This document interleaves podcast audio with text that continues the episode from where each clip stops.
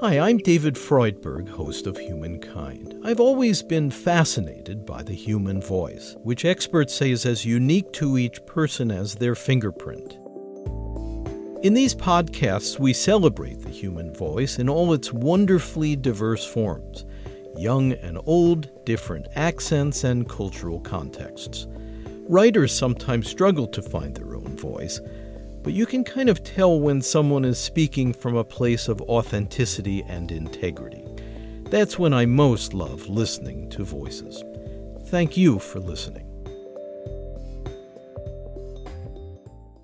Humankind is produced in association with WGBH Boston. This special documentary project, Resilient Nurses, is supported by the Compassionate Care Initiative at the University of Virginia School of Nursing and by the Humankind Program Fund.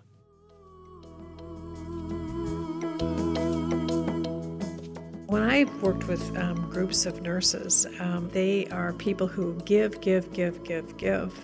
and taking care of themselves is almost a foreign idea, foreign concept. How nurses can balance their compassionate nature with healthy practices to take care of themselves. You're listening to Humankind. I'm David Freudberg.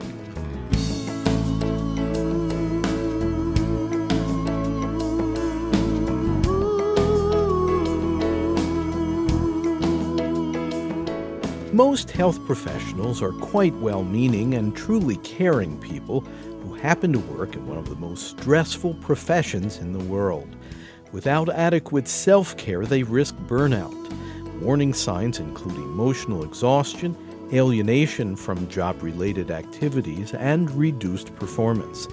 They face routine workplace tension, but also may need to handle a sudden public health emergency like Ebola. And of course, they have to process the emotional roller coaster of caring for patients in trouble. Chris Griffin, a nurse educator in Aurora, Colorado, says some of her colleagues handle their stress in conventional ways. There's drinking. I definitely see nurses cope in that way. You know, you leave a hard shift and 4 or 5 nurses will look at each other and they'll be like, we need a drink. Where are we all going together?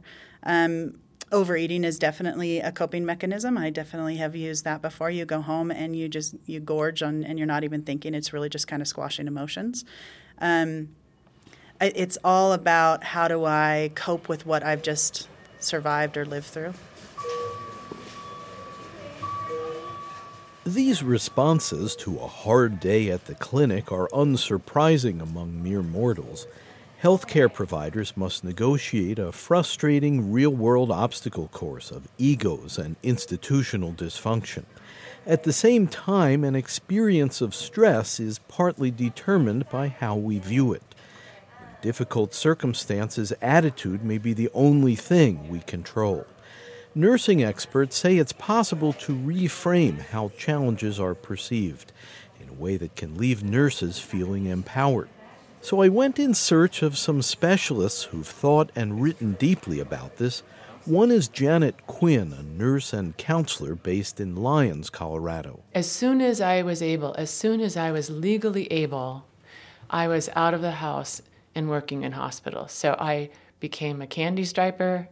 Then I became, once I was old enough, a nurse's aide. Then I went off to Hunter College City, University of New York to become a nurse, but worked every chance I got. So then I became an LPN because I could take my boards and so on. I mean, it's been my trajectory for my whole life is to do this. There are times when I still think that I was the best nurse I ever was when I was a nurse's aide.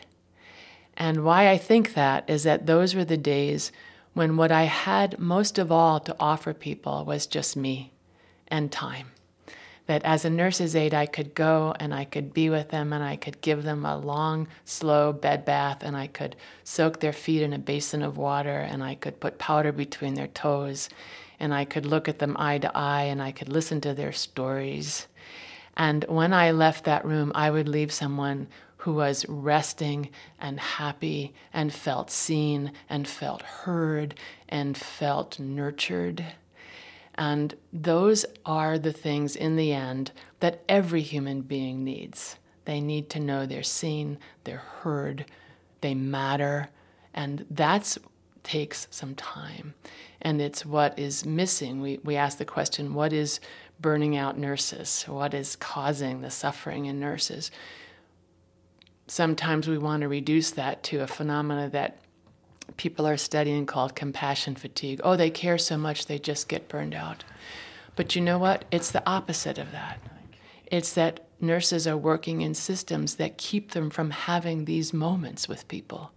A caring occasion, a moment where two people see each other and meet in a place that is beyond time and space, but in the place of the heart. Janet was chatting with me in Boulder, Colorado, in the dining room of her friend Jean Watson, former dean of the University of Colorado Nursing School and also an expert on stress concerns for nurses.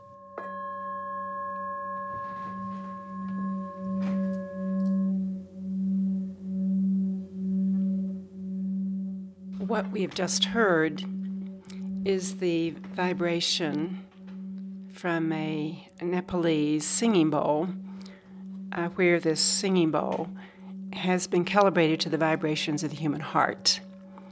And I use it symbolically, energetically, and metaphorically, that the nature of this work in caring and healing takes us back to the heart of our profession, the heart of our humanity, and the source of alignment for right relation, as Janet would say, in terms of healing and coming to a higher level of consciousness for our own healing, for our own truth. That starts, says Jean Watson, with developing a measure of compassion for oneself.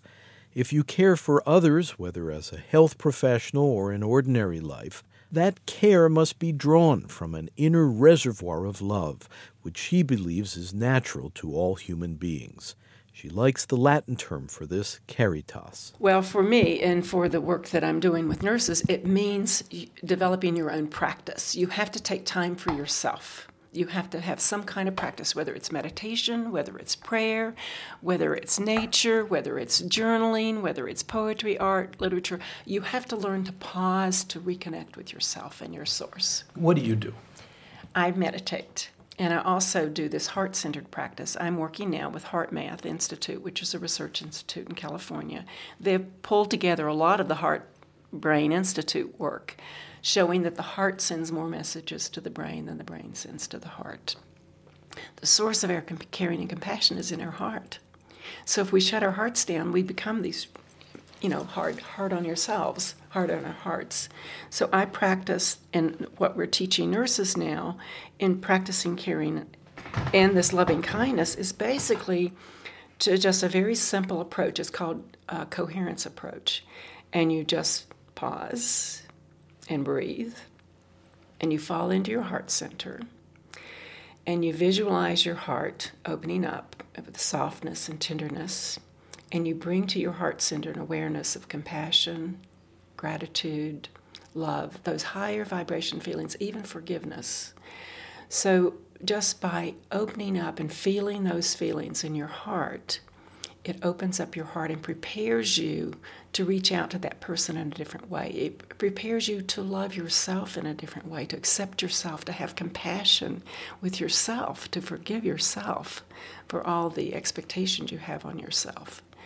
And so that simple practice, but also this work is showing that when you have that kind of heart-centered vibration from your heart energetically, it can be detected 8 to 10 feet beyond you at least. It can be detected? Detected. There is a field that's created in those caring moments. So does that mean a sensitive person would somehow notice that somebody had opened their heart? Well, when you walk into a patient's room or you walk into a unit of a hospital, you can tell when there's tension, where there's anger, where there's lower vibration energy. You walk into a room that has soothing, calming, healing energy. It's because the humans in that system, in that culture, are creating that. So I've been talking about creating a Caritas conspiracy for nurses to just actually practice. So when they start their meetings like this with a pause, when they pause before they go into the patient's room to fall into that heart-centered space so that when they open that door, they seek to see who is that spirit-filled person and bring that caring and compassion and be able to give it out from your heart center, it helps you from being depleted. So you're not drained all the time. It's what Janet was talking about. It's not compassion fatigue. It's because we haven't created opportunities and self-care practices to deal with the stress of these demanding systems in such a way that we're repatterning the field in which we are practicing.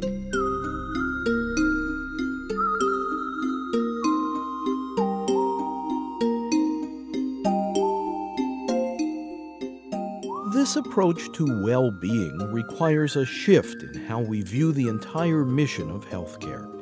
Jean Watson has developed an approach steeped in what she calls caring science.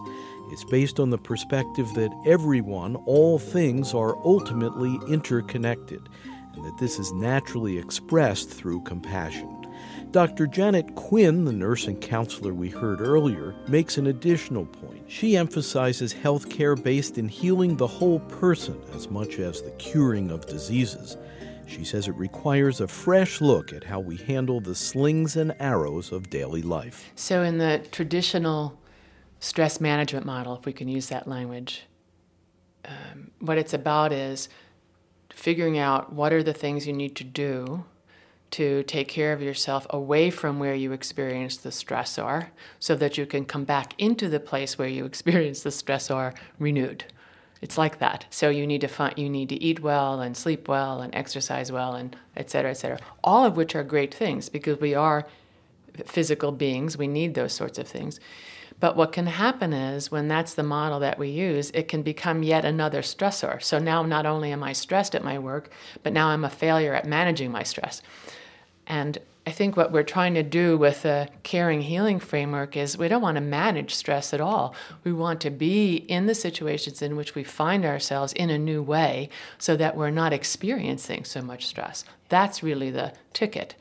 And the way that we do that is to really help nurses learn a new skill set. We're not taught as nurses, as physicians, as healthcare professionals, as human beings, how to work with our own consciousness and how much impact we can have on our experience of a present reality based on what our own mind is telling us, what its story is, what its reactivity is. The first step, says Janet Quinn, is simply learning to pull back and gain a broader perspective.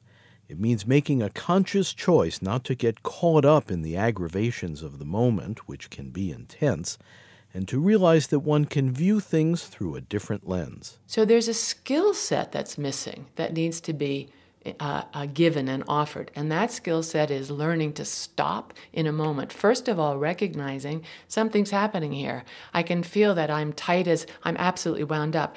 I can feel I'm not breathing. My jaw is tight. So the first thing that I do when I'm working with nurses around this is to help them identify what are the cues that you can pay attention to in your own body, mind, spirit that tell you, whoa, stop right here, because you are in danger of getting drained right here. Once you recognize what your own cue is, wow, I know that for me, it's my stomach gets really, really tight. And when I notice that, I can go, oh, okay, I can stop in that moment. I can take a breath and I can come back to myself, back to center. The emphasis of the work that I do with nurses is to learn to be in a different way in the very moment that you're experiencing the stress so that you transform it right there. You don't have to go home with it and do your ritual to drop it and leave it. You don't have to leave the unit so that you can put down the patients. You can learn in a moment, right there, take a breath, come back to center, invite the presence of unconditional love and compassion in you, and then proceed from there. And that is an enormously helpful healing thing for anybody to do. And it takes a moment. It's a breath. Stepping back, Janet Quinn says it allows people to reassess how they're thinking and feeling. Just to survive the day, most of us develop ways to tune stressors out, which can be a healthy approach to staying focused on tasks that need to be done. But sometimes, she says, that can go too far and people become cold to what's really happening. Or they can fall into the opposite trap of reacting to everything, even if that takes a heavy toll. It's being open in an overly attached way or it's being shut down. Those are the two I call it. One is the defensive mode, where you've completely shut down. That's exhausting. The other is the sympathetic mode, where you've just kind of bled all over, you know, oh, you poor thing, and let all of this kind of very heavy sympathy energy go. Those two modes will exhaust you.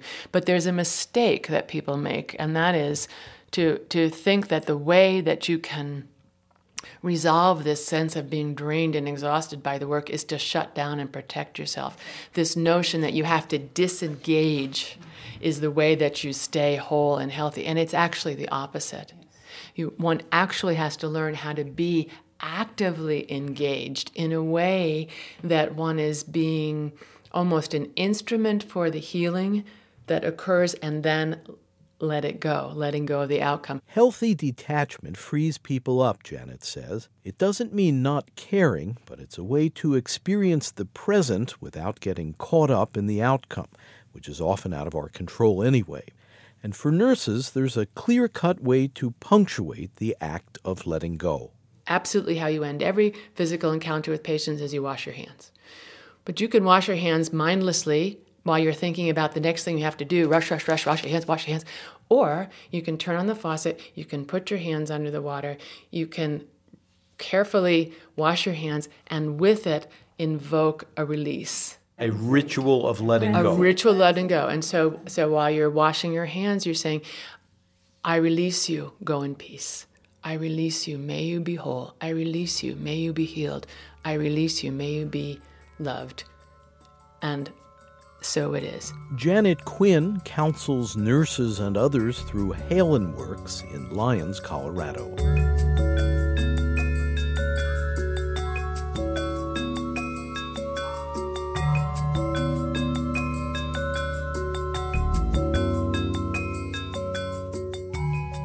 We're exploring ways that nurses can balance their mission to care compassionately for patients with healthy practices needed to take care of themselves.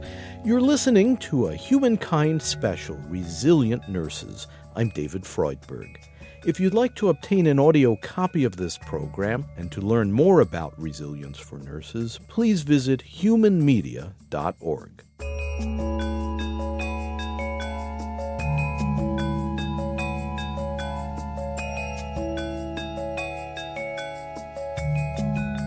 In Boston, Massachusetts, Marion Tinsley, a nurse at a local VA hospital, tries to follow a holistic lifestyle. To stay flexible, the day begins with stretching her spine before she gets out of bed. She keeps the house quiet in the morning to enjoy an oasis of peace, no loud music blaring, and she checks the news only as she's about to head out the door. When I arrive at work, I try and arrive early so I can read my Bible. And it's not that I'm hyper-religious or anything, but that's just part of my morning process of quieting my day before it even starts and setting a tone. What do you gain by reading from the Bible in the morning? I'm always hoping for insight and balance and a level of spirituality. If you're able to attain that, how would that affect your day? How would that affect the way that you handle your day? I find that it just leaves me open. I'm not going to cast judgment. You know, I can understand how if someone doesn't have some method of calming their mind before their day begins, that how they could be irritated. If it's a patient and they're irate over a diagnosis or, you know, they've been working, somebody's been giving them the runaround for the last 2 weeks, they've already called this department, they went downstairs, now they told them to go back up to the other, you know, they're absolutely annoyed. And I can appreciate that. But my mind being at a certain keel allows me to appreciate their anger, but talk to them in a very rational tone and very calmly to find out, okay, that's what did happen, but what needs to happen to go forward. Marion's attempt to maintain equilibrium and a style of cool, respectful communication allows her to help patients without getting drawn into the interpersonal drama. And it's an approach that can cut across the range of interactions that healthcare providers have in the course of a day. It's not just about how I care for my patients, it's about how I care for my colleagues, how I treat my colleagues. University of Minnesota nursing professor Mary Jo Kreitzer is co-editor of Global Advances in Health and Medicine. And sometimes it's things that need to happen from the outside, and it's not that there isn't a role for leadership or for the organization. But I sometimes think we ignore very simple things that staff could do themselves, even having healthy food on the unit. And so notoriously, if you look in hospital break rooms, the food that's there is not necessarily healthy food. There's a lot of, fast food and a lot of candy and a lot of sweets. And so, creating a culture where we're going to support each other by having healthy food, supporting each other by encouraging each other to take breaks, and covering patients for, another person so, in fact, they, can take a break. Really recognizing the powerful role of attitude. So if there's somebody that comes to work day after day, David, that has a very negative, in fact, maybe even hostile or caustic attitude, that can have a huge negative impact, not only, I think, on the patients they're caring for, but it has a huge impact on the team as a whole. And so I think we have to become less tolerant of sometimes, negative attitudes. Less tolerant of intolerance. Right.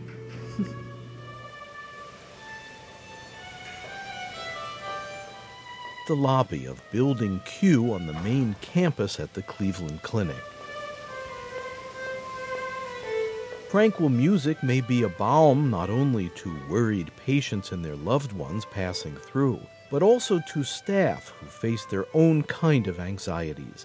And the very real need to de-escalate healthcare-related stress is formally recognized here.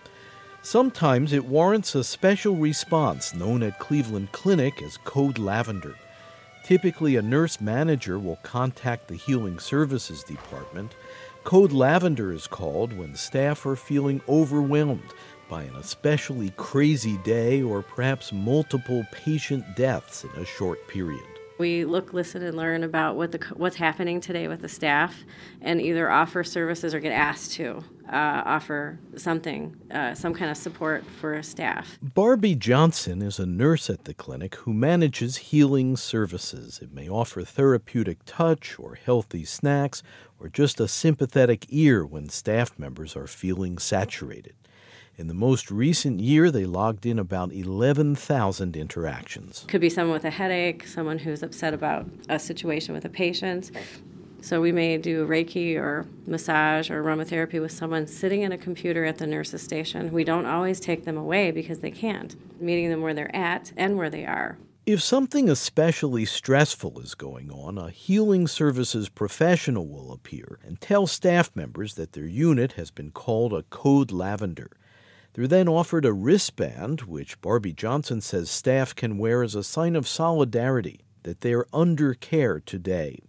That opens the door to anyone who may need emotional or spiritual support or manual therapies. Many nurses respond, says Reverend Amy Green, who directs spiritual care at Cleveland Clinic. The nurses are the ones that are stuck at the bedside. So it says to the individual, the clinic cares about you too, which is often pretty shocking to them. They're like, you're here for what?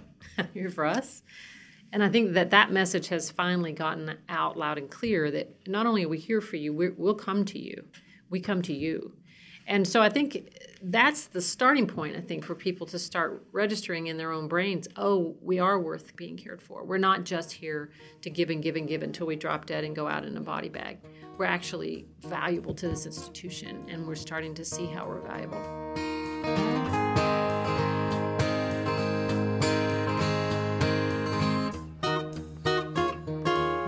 Cleveland Clinic nurse Karen Fink. The number one thing I'm doing for self-care right now is realizing when I'm not taking care of myself. So I ran into Amy's office the other day, and I want to confess, I was too busy this week, and I let my self-care slip.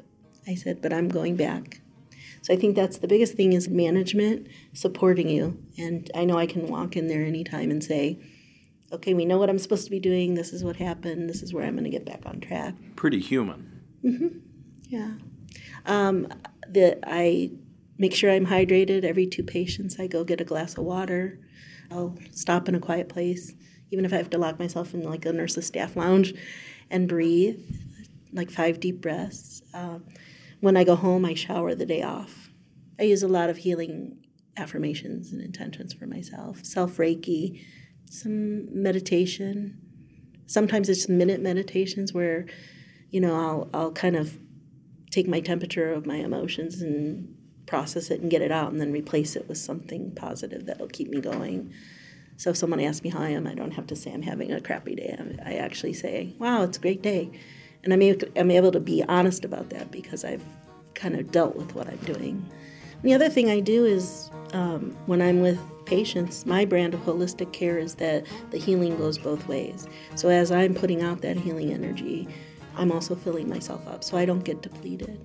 So as I'm touching the patient, I'm intending that we both do healing, not taking away from what I'm doing with the patient, but adding to what I'm gaining from that.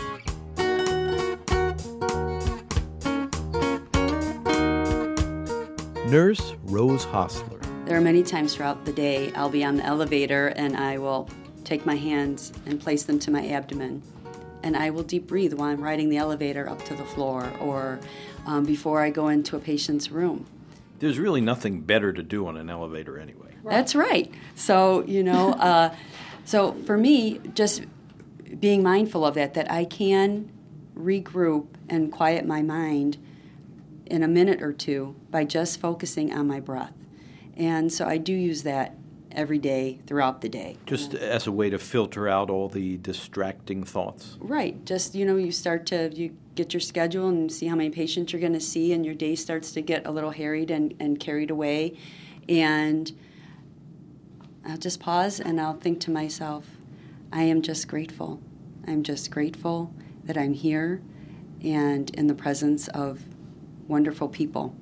And so I think thinking of that throughout the day, that really helps me. So even on a day of high stress, you can reach a place of gratitude? Yes. So for me, it's breath. It's my form of prayer. That really helps me. And sometimes before I even go out to see patients, we have a relaxation room here that's staffed by volunteers, and I will go and receive touch therapy. Or in the middle of the day, I can ask one of my coworkers, I am having a headache or I'm feeling stressed. Can you provide some touch therapy? And when I'm at the bedside with patients and sharing some of these techniques, doing touch therapy, it helps me too. Nurse Chris Griffin in Aurora, Colorado. And when you look at the most resilient nurses, they do it right. And so people need to see those models and need to seek out what's going on with you. How come you can leave smiling and laughing and full of energy when I feel completely drained? And so we have to have the models of it so that they can see it. But we also have to have the support, the background, the leadership saying, we understand that you're stressed and we understand that you work in chaos and we're going to help you through it and we're going to be there for you.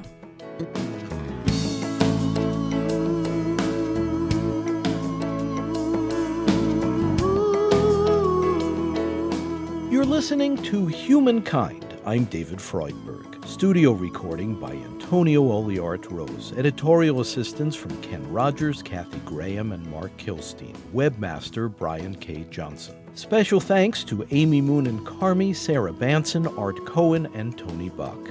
Our program is presented by Human Media in association with Connie Goldman Productions. Program development provided by Short Media. To purchase a CD copy of this program, please call 1-800-5LISTEN. That's 1-800-5LISTEN. Or visit our website where you can also obtain an audio download of this and our other programs and can hear selected episodes free. You can access free written materials related to this program as well. Our web address is humanmedia.org.